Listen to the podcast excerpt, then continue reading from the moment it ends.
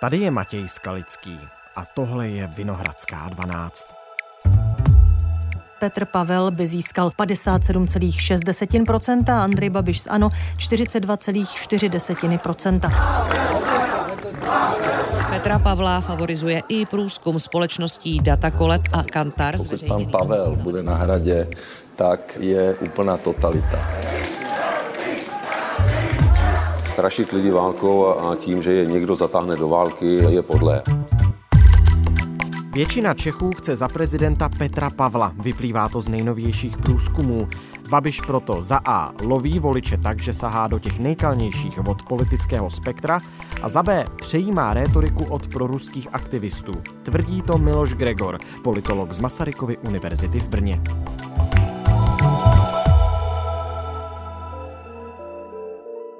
Dnes je pondělí 23. ledna. Dobrý den, vítejte ve Vinohradské 12. Dobrý den. Průzkum STEM 58% pro Petra Pavla, 42% pro Andreje Babiše, průzkum Kantar 53% ku 38, 9% nerozhodnuto, ten první pro Primu, ten druhý pro Českou televizi.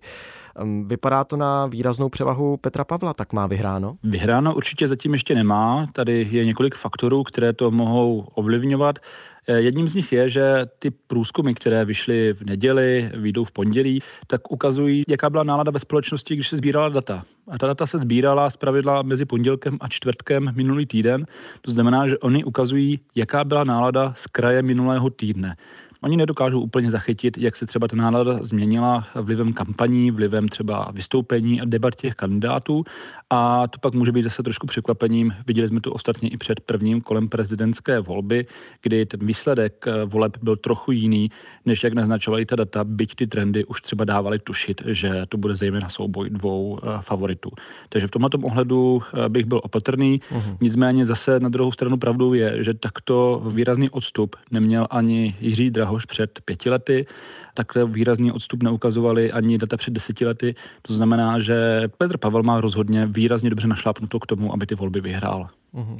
No ty průzkumy, které byly před pěti lety, tak tam Miloš Zeman a Jiří Drahoš měli v podstatě úplně stejně kolem 45%. To znamená, teď asi můžeme říct, že je Petr Pavel favoritem té druhé volby. Jak zajímavé jsou i přelivy voličů mezi prvním a druhým kolem z těch prvních dní po prvním kole. Pavlovi se daří drobně nahlodávat podporu Andreje Babiše, pár procent mu sebral. Oproti tomu Babiš zatím žádné voliče Pavla nepřesvědčil, aby mu dali hlas. Tak ta jeho kampaň po hospodách, divadlech, byť jsou plná plná, nebo útulcích, tak ta nefunguje? Andrej Babiš většinu své kampaně sice měl řekněme, hojnou účast na těch setkáních. Nicméně, pokud se podíváme, tak jsou to setkání, já je nechci nějak zhazovat, ale ona nejsou úplně masová. To jsou setkání v kulturních domech, kam na vás může přijít maximálně několik set lidí a to spíše v těch lepších případech. V takové množství se na Andreje Babiše chodí dívat zejména jeho skalní příznivci, jeho fanoušci, co ho mají rádi dlouhé roky, ale už tam není příliš prostor pro to, aby tam přišli třeba nerozhodnutí. To je jedna věc. A druhá věc je, že i ten formát příliš nenasvědčuje tomu, aby například někdo, kdo jde kolem, nechce být přímo vnímán jako skalní podporovatel Andreje Babiše, aby se třeba zastavil, poslechl si, co říká a nechal se přesvědčit. Když to u Petra Pavla, eh, tím, že se ta setkání konají na otevřených prostranstvích, tak tahle ta příležitost pro nerozhodnuté náhodné kolem jdoucí je výrazně větší. A to nahrává spíše Petru Pavlovi než Andrej Babišovi, i co se týče třeba nějaké možnosti na tom mítinku někoho přesvědčit. Mm-hmm. No, oproti tomu právě ta plná náměstí v Ústí, nad Labem v Brně, v Ostravě. Někteří mluvili po těch masových akcích o snad až listopadové atmosféře, eh, zpívali se písně.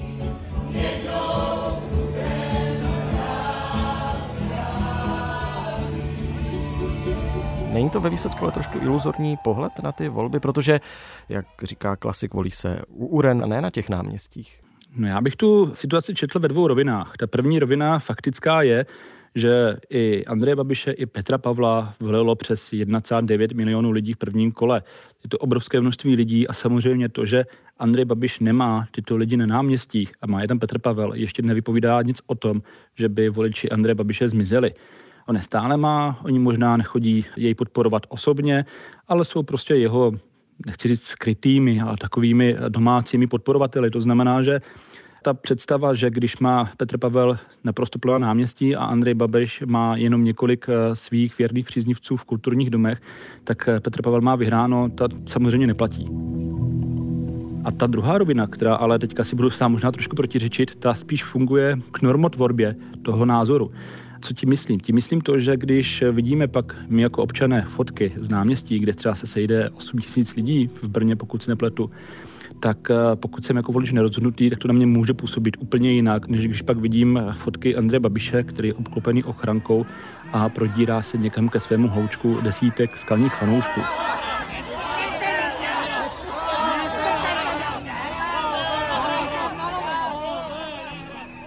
A nejde možná o to, že ti příznivci přišli na to náměstí nebo na ten meeting, ale jde o to, že my jako pozorovatelé pak na sociálních sítích, v médiích vnímáme nějakou atmosféru, která se s oběma z kandidátů pojí a na základě té atmosféry si sami můžeme utvářet svoji preferenci a pak se třeba i rozhodovat ve volbách.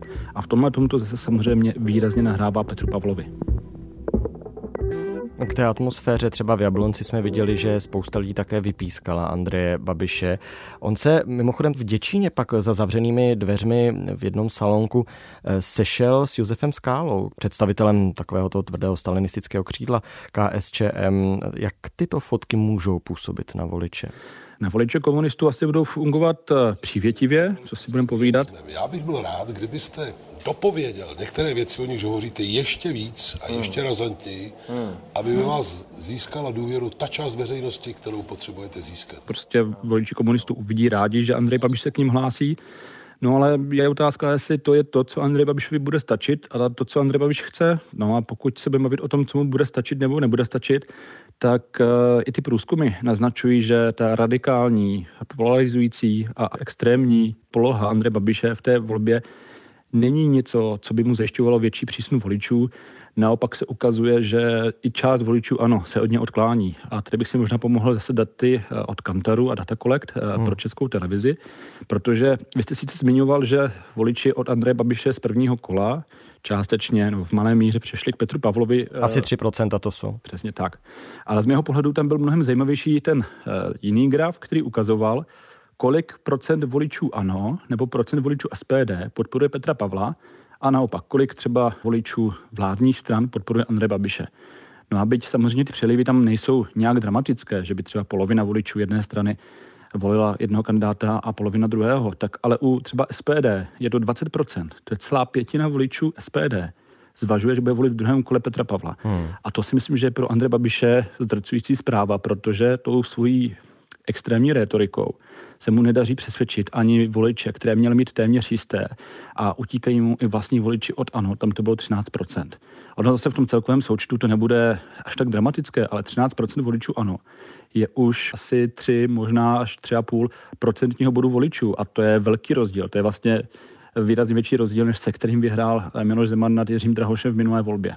Když jste říkal, že Andrej Babiš už moc nemá kde brát, totiž, že 20% voličů SPD, to znamená voličů Jaroslava Bašty, asi to můžeme takhle přelnout do té prezidentské volby, je pro Petra Pavla, tak Petr Pavel má i výraznou podporu voličů Pavla Fischera, Marka Hilšera, Danuše Nerudové, ta se velmi aktivně zapojila teďka do té volební kampaně před tím druhým kolem, ona se po boku Pavla objevuje na náměstích, podporuje ho na svých billboardech. Myslíte si, že to její výrazné úsilí, které v Česku nemá úplně obdoby, bude mít rozhodující roli ve výsledku? Já si netroufám říct, jestli to bude rozhodující role, protože bude záležet samozřejmě, jak velký rozdíl mezi eh, Andrem Babišem a Petrem Pavlem nakonec eh, v té volbě bude.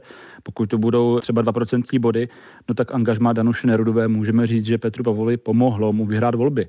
Pokud ten rozdíl bude ale třeba 10% bodů, tak uh, angažma Danuš Nerudové sice Petru Pavlovi pomohlo, ale možná i bez něj by to uhrál.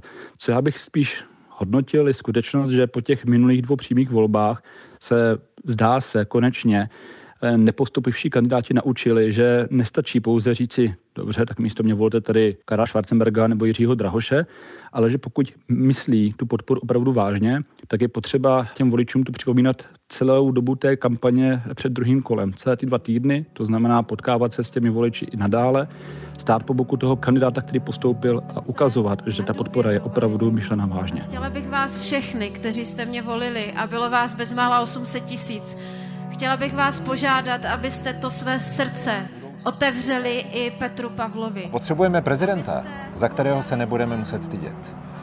I proto volím Petra Pavla.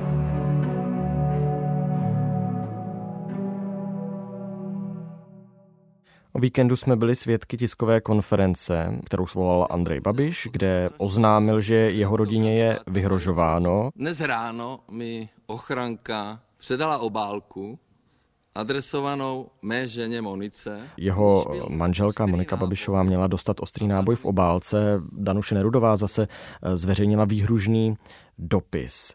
Dá se říct, podle vás, že se ta kampaně radikalizuje? Já bych byl s tím slovem radikalizuje opatrný. Já teď se omlouvám možná posluchačům, se to nebude poslouchat dobře, ale já bych byl opatrný i v tom věřit Andrej Babišovi. Hmm protože zkušenost nás naučila, že Andrej Babiš ne vždy mluví pravdu, když to řeknu kulantně.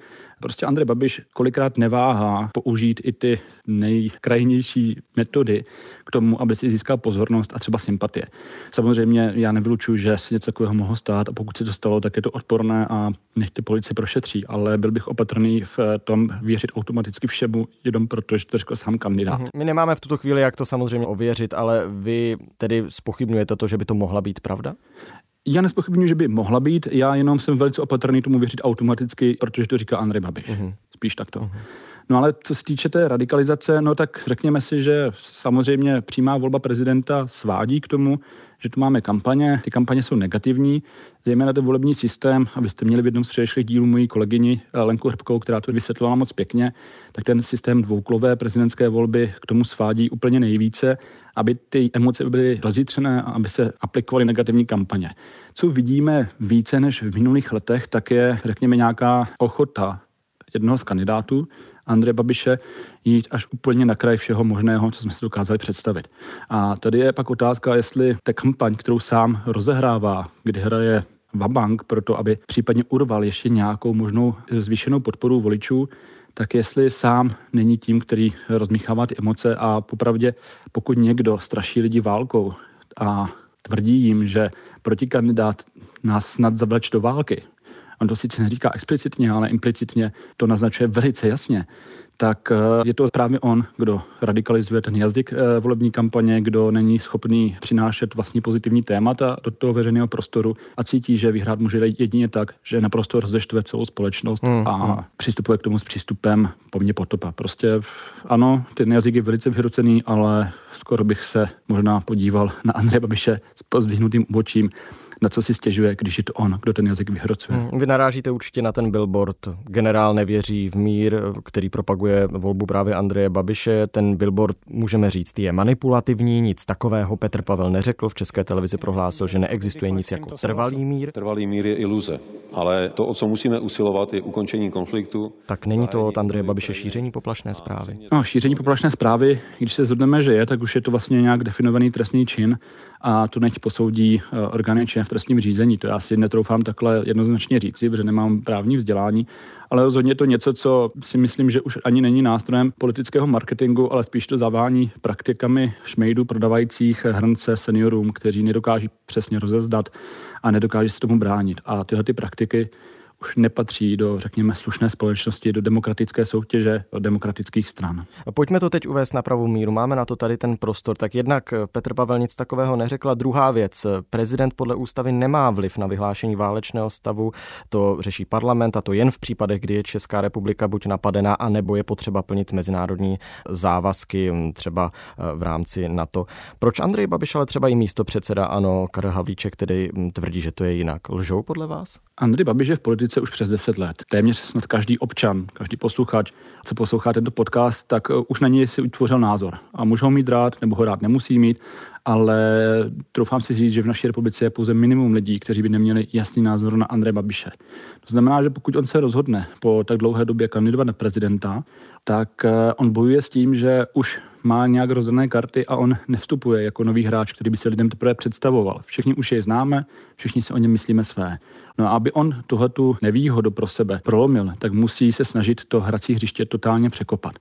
A to hrací hřiště nepřekope tak, že by lidem říkal pozitivní věci, co on případně udělá, pokud bude zvolen, ale on se musí snažit naprosto zničit důvěru v ostatní kandidáty lidí navzájem mezi sebou, musí se snažit všechny úplně hmm. pošpinit a z jeho pohledu ideálně znechutit lidem tu prezidentskou volbu tak, aby opravdu přišli volit spíš jeho skalní fanoušci, než jeho skalní odporci.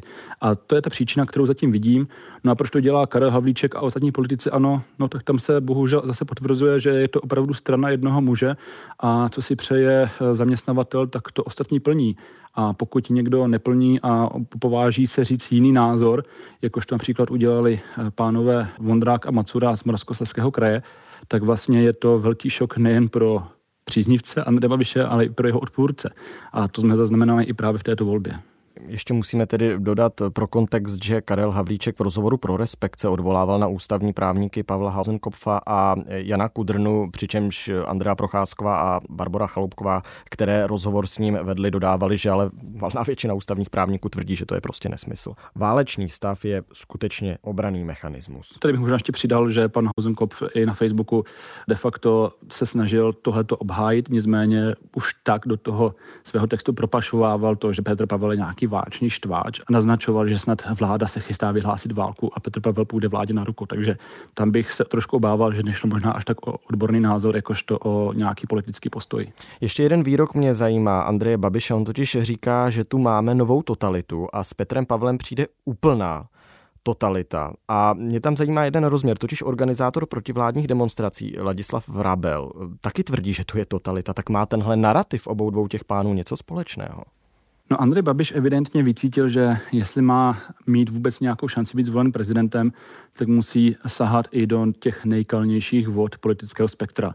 Tak můžeme pochopit jeho setkávání se a natáčení rozhovorů se stalinistou skálou, tak můžeme asi pochopit i rétoriku, kterou přejímá od proruských demonstrantů a aktivistů, kteří rozhodně nemají na prvním místě eh, svobodu, demokracii a nějakou prosperitu České republiky, ale spíš možná svůj zisk, který navlíkají na prokremelské narrativy. Na to bombardovalo Jugoslávii nejenom infrastrukturu, jako dneska Rusko bombarduje na Ukrajině, za což mu říkají, že je teroristická země, ale na to, přátelé, bombardovalo kazetovými bombami. No a Andrej Babiš tím, že přejímá tuhle tu retoriku, a co se budeme povídat, ono i to jeho heslo prolínající druhou část kampaně, že je pro mír, ne pro válku, tak je de facto jak z učebnic kremelské propagandy. Takže já tam tu souvislost vidím, nechci dělat z něho čerta zbytečně, ale obávám se, že on tuhle tu retoriku přijímá zcela záměrně i s vědomím toho, co to znamená a co to bude znamenat pro českou společnost.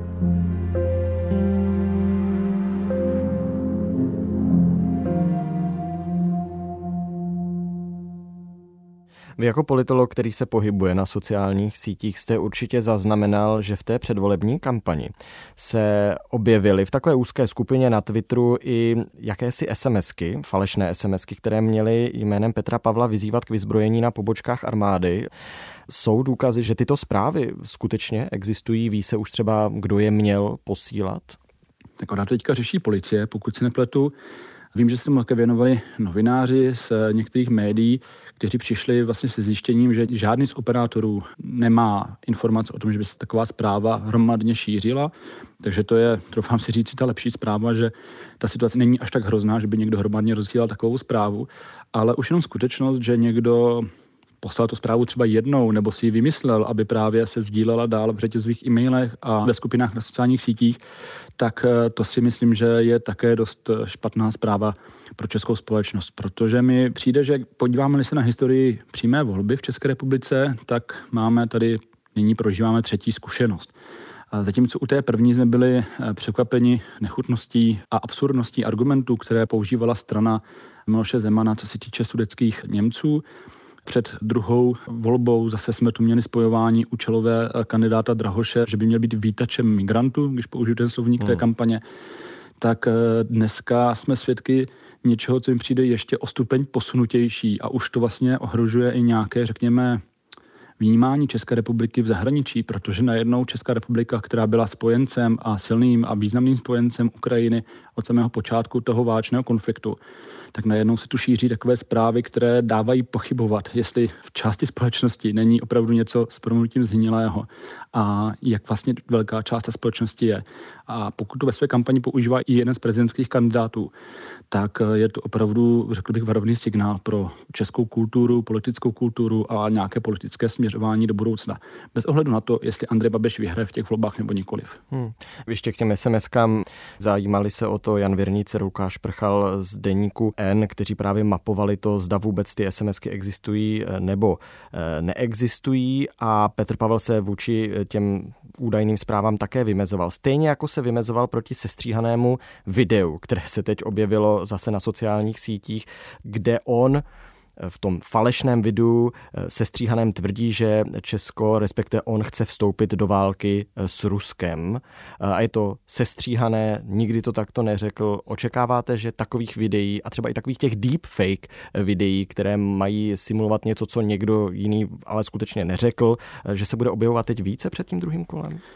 Dá se to čekat. Já to, nebo respektive já to čekám i z toho důvodu, že my vidíme, že tým Andreje Babiše se neštítí ničeho.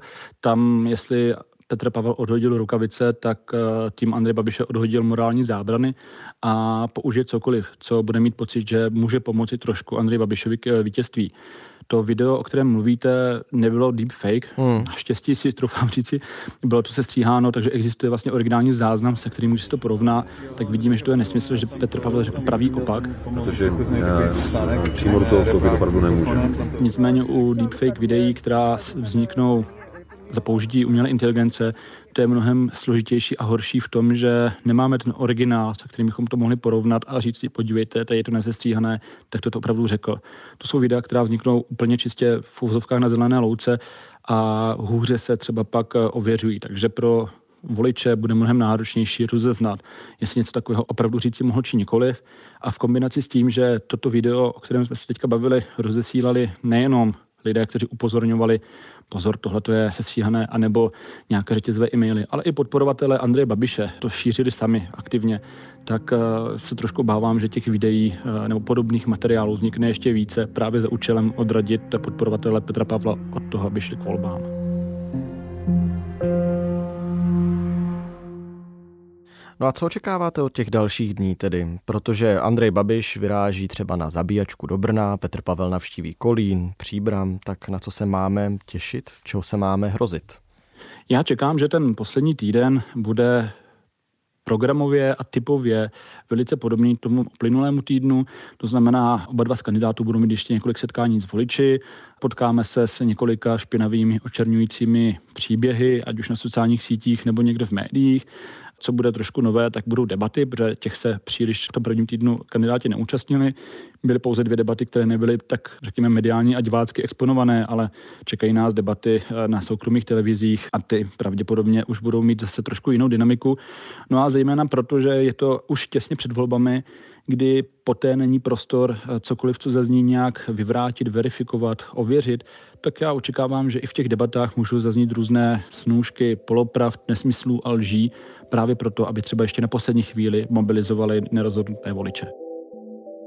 Takže já být voliči, tak se trošku obrním, dám si možná pozor na to, co teďka přijímám za informace a snažím se na všechno, co čtu ohledně jednoho nebo druhého kandidáta, pohlížet optikou toho, že prostě jsme před volbami, jsme ve finální fázi volební kampaně a kolem nás lítají často nepravdivé nebo z kontextu vytržené informace, tak je zkusme vnímat spíš trošku s rezervou.